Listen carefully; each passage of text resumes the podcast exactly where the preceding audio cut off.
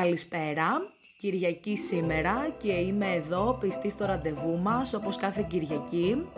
Σήμερα όμως δεν είμαι μόνη μου, έχω στην παρέα μου μία φίλη και συμφιτήτρια, την Κατερίνα Τιντρίκα, όπου μαζί θα προσπαθήσουμε να δώσουμε απαντήσεις σε κάποιες ερωτήσεις και απορίες σας σχετικά με την ψυχοθεραπεία. Ε, ας μην μιλάω άλλο εγώ, ας δώσω το λόγο στη φίλη μου και στην παρέα μου για σήμερα να συστηθεί και να σας πει λίγα λόγια για εκείνη. Κατερίνα, σε ακούμε. Καλησπέρα, Δεσποινά μου. Σε ευχαριστώ πάρα πολύ που είμαι εδώ μαζί σου. Χαίρομαι που θα μιλήσουμε έτσι για κάποια καθολικά και γενικά ερωτήματα γύρω από ψυχοθεραπεία. Εγώ είμαι ψυχολόγος και εκπαιδευόμενη ψυχοθεραπεύτρια στην προσωποκεντρική προσέγγιση. Θα θα πούμε, όπως είπες και εσύ, για κάποιες γενικές ιδέες, κάποια στερεότυπα που υπάρχουν γύρω από τη θεραπεία και θα τα παρουσιάσουμε ίσως ο καθένας από τη δική του σκοπιά, όπως το βλέπουμε, γιατί είναι πολύ σύνηθες ο κόσμος να μην γνωρίζει τι είναι η θεραπεία, να μην ξέρει πώς γίνεται, να έχει κάποια συγκεκριμένα στερεότυπα στο μυαλό του γύρω από αυτήν και να είναι κάπως μπερδεμένος ίσως. Πολύ σωστά, συμφωνώ σε αυτό. Ε, το, νομίζω το κυριότερο που έχουν ε, οι περισσότεροι σαν σκέψη μέσα στο μυαλό τους είναι ότι η θεραπεία είναι μία συζήτηση. Ε, η τοποθέτηση δική μου είναι ότι ναι, είναι μία συζήτηση, αλλά δεν έχει τόσο τα χαρακτηριστικά της απλής φιλικής συζήτησης και εδώ θέλω να τοποθετήσω στο τι διαφέρει ένας θεραπευτής από έναν φίλο. Ε, οι συζητήσεις που κάνουμε με τους φίλους μας, αφώς και μας προσφέρουν ένα ζεστό αγκάλιασμα, μια φυσική παρουσία ενός ανθρώπου, που εκείνη τη στιγμή πραγματικά την έχουμε όλοι ανάγκη. Ο φίλος θα κάτσει, θα μας ακούσει, θα συμφωνήσει, θα διαφωνήσει μαζί μας, θα πάρει θέση γενικά σε ό,τι του πάμε, σε ό,τι τοποθετήσουμε. Ο θεραπευτής όμως δεν θα κάτσει να μας πει τη γνώμη του, δεν θα πάρει θέση, δεν θα συμφωνήσει ούτε θα διαφωνήσει. Αυτό που θα κάνει είναι στην ουσία ότι θα μας βοηθήσει να κατανοήσουμε πού βρισκόμαστε και ποιο είναι το κέντρο μας στο κάθε ζήτημα που μας απασχολεί και στην κάθε κατάσταση που βρισκόμαστε. Και θα μπορούμε έτσι να καταλάβουμε και ποια είναι και η πραγματική μας ανάγκη. Ναι, είναι ένα ταξίδι στην ουσία η ψυχοθεραπεία. Είναι ένα ταξίδι που έχει βασικό οδηγό τον πελάτη και το θεραπευόμενο από πίσω ο οποίος είναι εκπαιδευμένος ώστε να μπορεί να σπρώχνει τον πελάτη προς τα εκεί που ο ίδιος θέλει, χωρίς να έχουμε δικά μας ε, πρότυπα, για παράδειγμα, από την έναρξη της θεραπείας. Οι θεραπευτές είναι εκεί γιατί έχουν αυτό το ρόλο και δεν έχουν το ρόλο του φίλου, όπως είπες εσύ. Για παράδειγμα, και εμείς που είμαστε εκπαιδευμένοι, στους φίλους μας δεν ασκούμε την ψυχοθεραπεία, εννοείται, ούτε στην οικογένειά μας. Έχουμε το ρόλο του κολλητού, το ρόλο του παιδιού, το ρόλο του συντρόφου. Δεν μπορούμε να είμαστε θεραπευτές όλων όσων είναι γύρω μας. Γιατί υπάρχουν κάποιες συγκεκριμένες συνθήκες, τις οποίες στηρούμε με τον πελάτη. Όταν εμπλεκόμαστε συναισθηματικά με τους κοντινούς μας, δεν γίνεται αυτές οι συνθήκες να υπάρξουν στο 100%.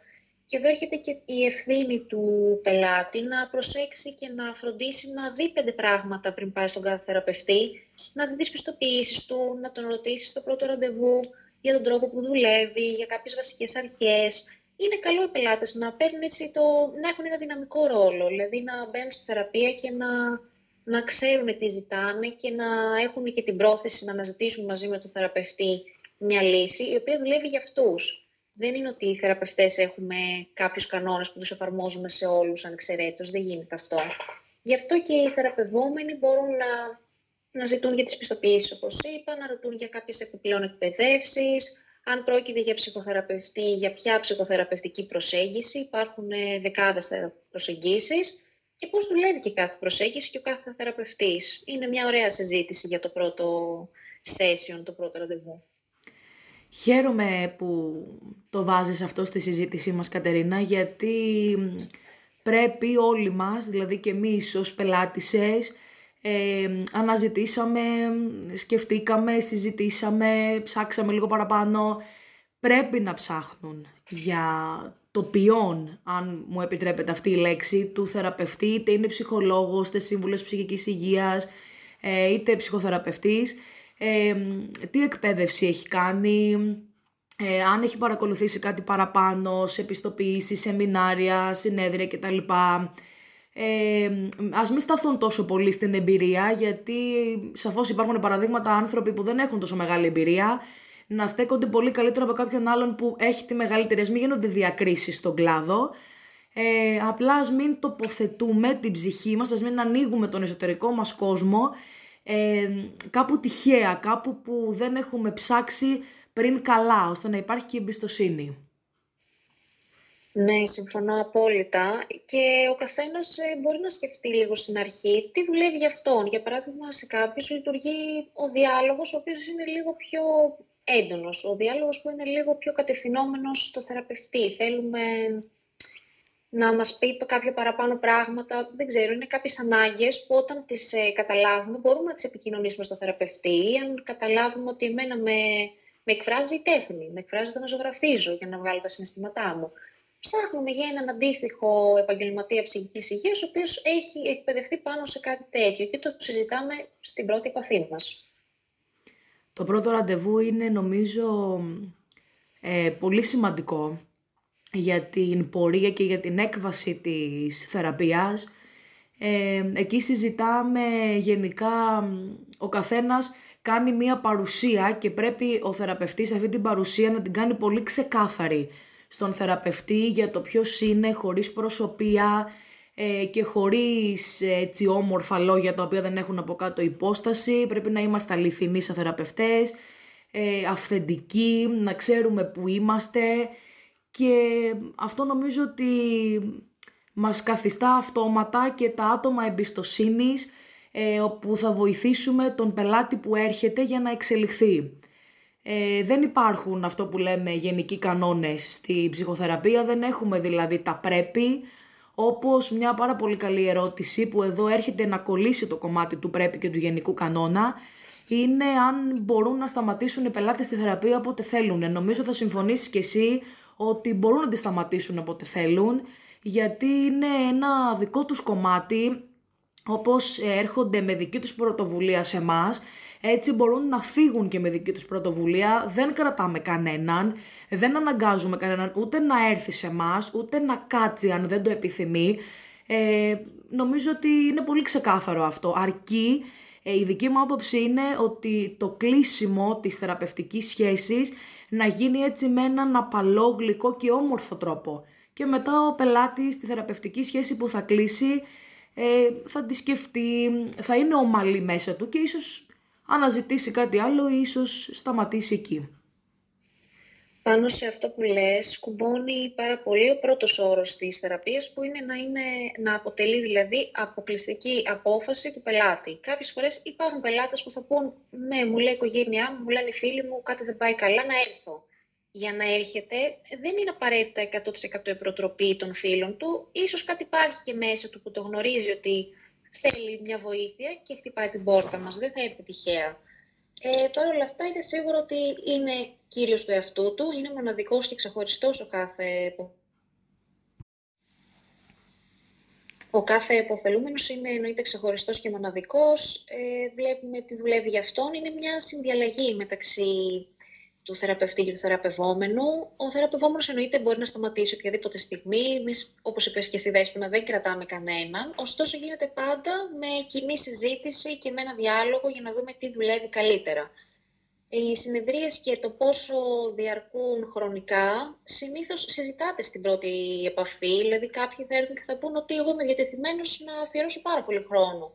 Έχω όρεξη, έχω το κίνητρο για προσωπική διερεύνηση. Κάποιοι άλλοι θα πούνε ότι ναι, η αλήθεια είναι ότι το βιάζομαι λίγο, δηλαδή δεν ξέρω.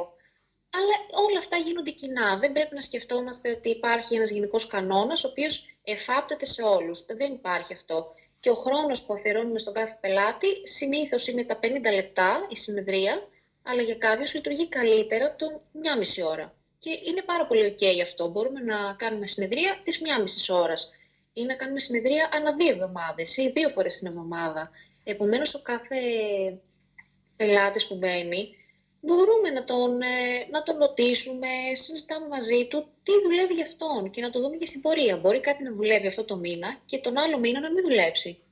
Είναι πάρα πολύ ok και είναι πράγματα που συνεχώς συζητιόνται μέσα στη, μέσα στη θεραπεία, δηλαδή δεν, δεν τα αφήνουμε να ορούνται. Σαφώς πρέπει να θέτονται κάποιες βάσεις ε, και όλα να έρχονται γύρω από μια συζήτηση για το τι βολεύει, για το τι δουλεύει, για το τι συμφέρει τον πελάτη.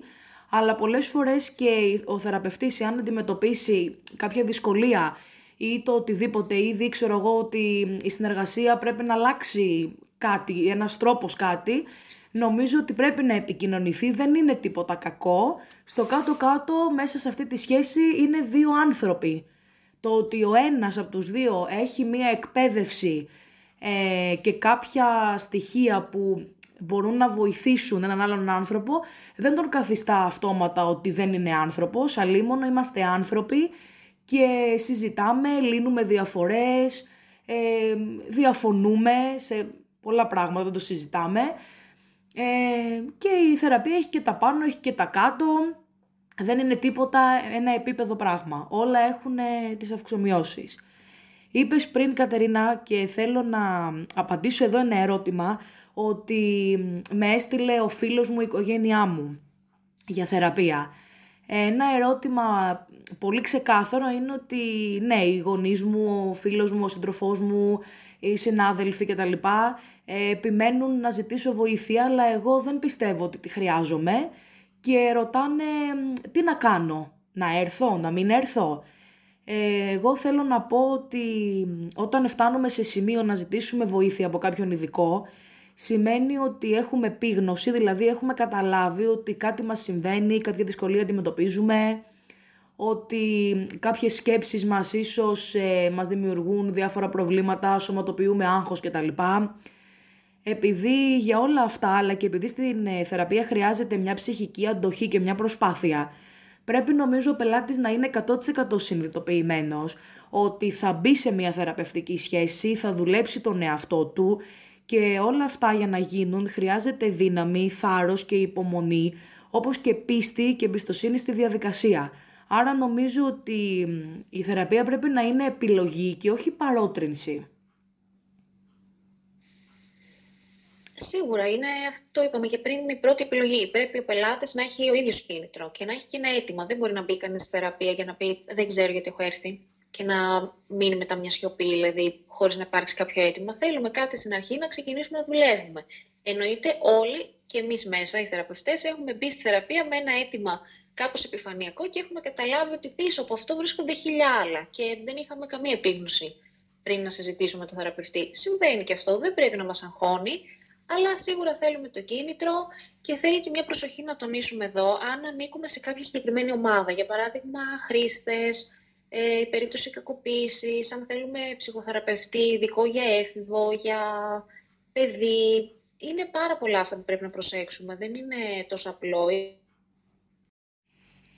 Ή για παράδειγμα, αν έχουμε κάποια συγκεκριμένη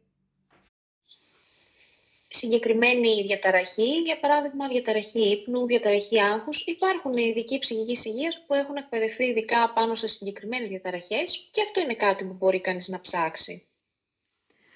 Σαφώς ε, υπάρχουν επαγγελματίες όπου ο καθένας έχει τον δικό του προσανατολισμό θα λέγαμε, ε, όπως ε, και οι γιατροί δεν ασχολούνται όλοι με όλα σαφώς και ξέρουν μία γενική εικόνα να δώσουν, αλλά όπως εκείνοι έτσι και εμείς σαν θεραπευτές δεν μπορούμε να τα ξέρουμε όλα, δεν μπορούμε να είμαστε ειδικευμένοι στα πάντα.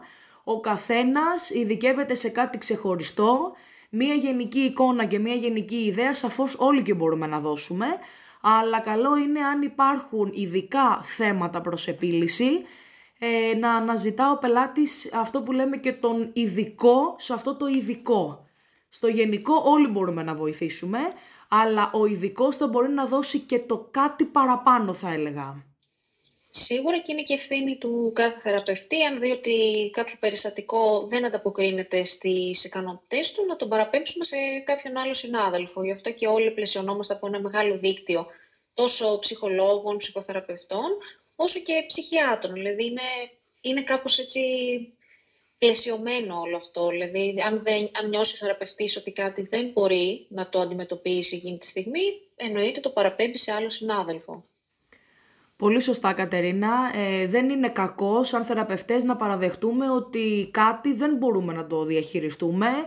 ε, σαφώς και με την ε, ε, συμβολή του επόπτη μας, δεν κινούμαστε μόνοι μας και εμείς παίρνουμε τις βοήθειές μας και εμείς παίρνουμε τις γνώμες μας ε, και η εκπαίδευση νομίζω που έχουμε δεν σταματάει ποτέ, οπότε δεν είναι κακό να δίνουμε παραπομπές, αυτό δείχνει και μία προστασία προς τον πελάτη, ότι σε προστατεύω και σε στέλνω κάπου που εγώ πιστεύω ότι θα σου ταιριάξει καλύτερα από μένα. Δεν σημαίνει ότι επειδή παραπέμπουμε ότι διώγνουμε τον άλλον και δεν τον θέλουμε.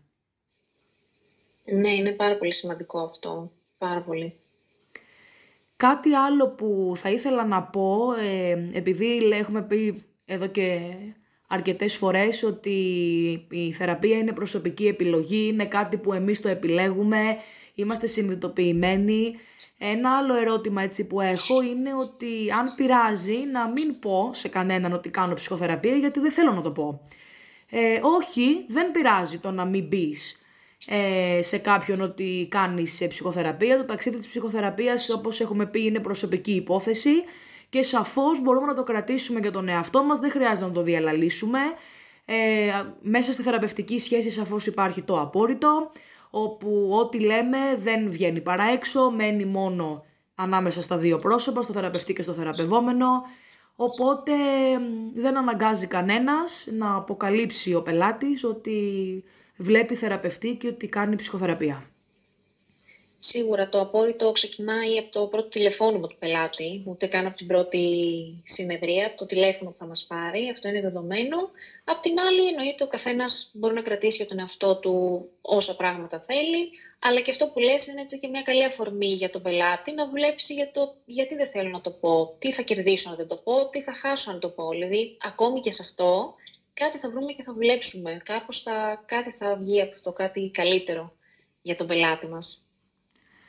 Ε, πιστεύω ότι πίσω από κάθε λέξη που φέρνει ο πελάτης μέσα στη συνεδρία ε, κρύβεται αρκετό υλικό το οποίο συνήθως είναι αδούλευτο και μη αναγνωρισμένο οπότε αν μπορούμε να το αρπάξουμε και να το ανοίξουμε ε, μπορούμε να βγάλουμε πολλή δουλειά από εκεί οπότε ό,τι λένε στη θεραπεία είναι χρήσιμο ακόμη και η σιωπή είναι χρήσιμη.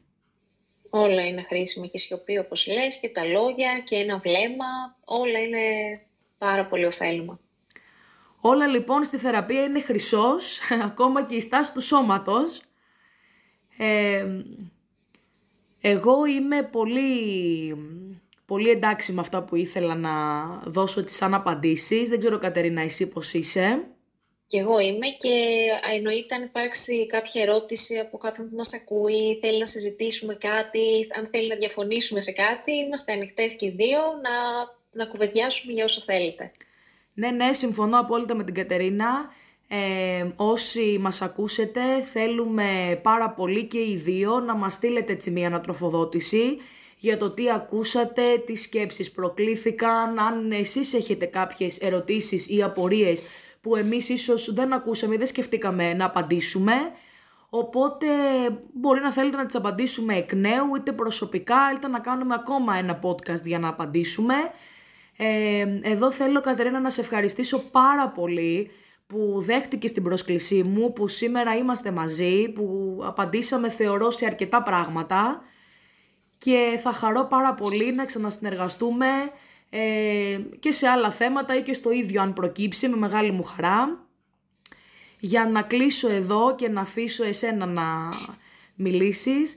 Ε, εμείς είμαστε πιστοί πάντα κάθε Κυριακή στα ραντεβού μας. Ε, μέχρι τότε, μέχρι την επόμενη Κυριακή, να πω καλά Χριστούγεννα, καλές γιορτές στον καθένα, ε, με περισσότερο φως στις ψυχές μας, ε, μην ανησυχείτε, δυσκολίες έρχονται, έχουν έρθει σαφώς, έρχονται και θα έρχονται.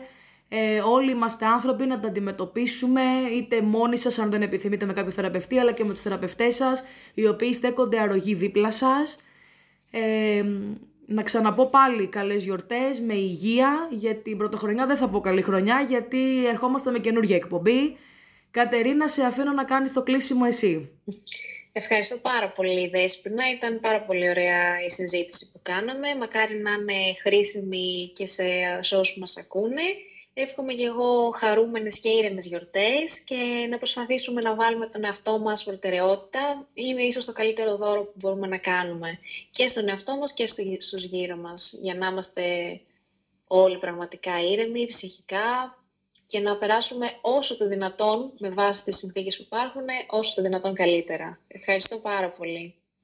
Σε ευχαριστώ και πάλι. Εδώ σας αποχαιρετούμε και θέλουμε οπωσδήποτε τα feedback σας.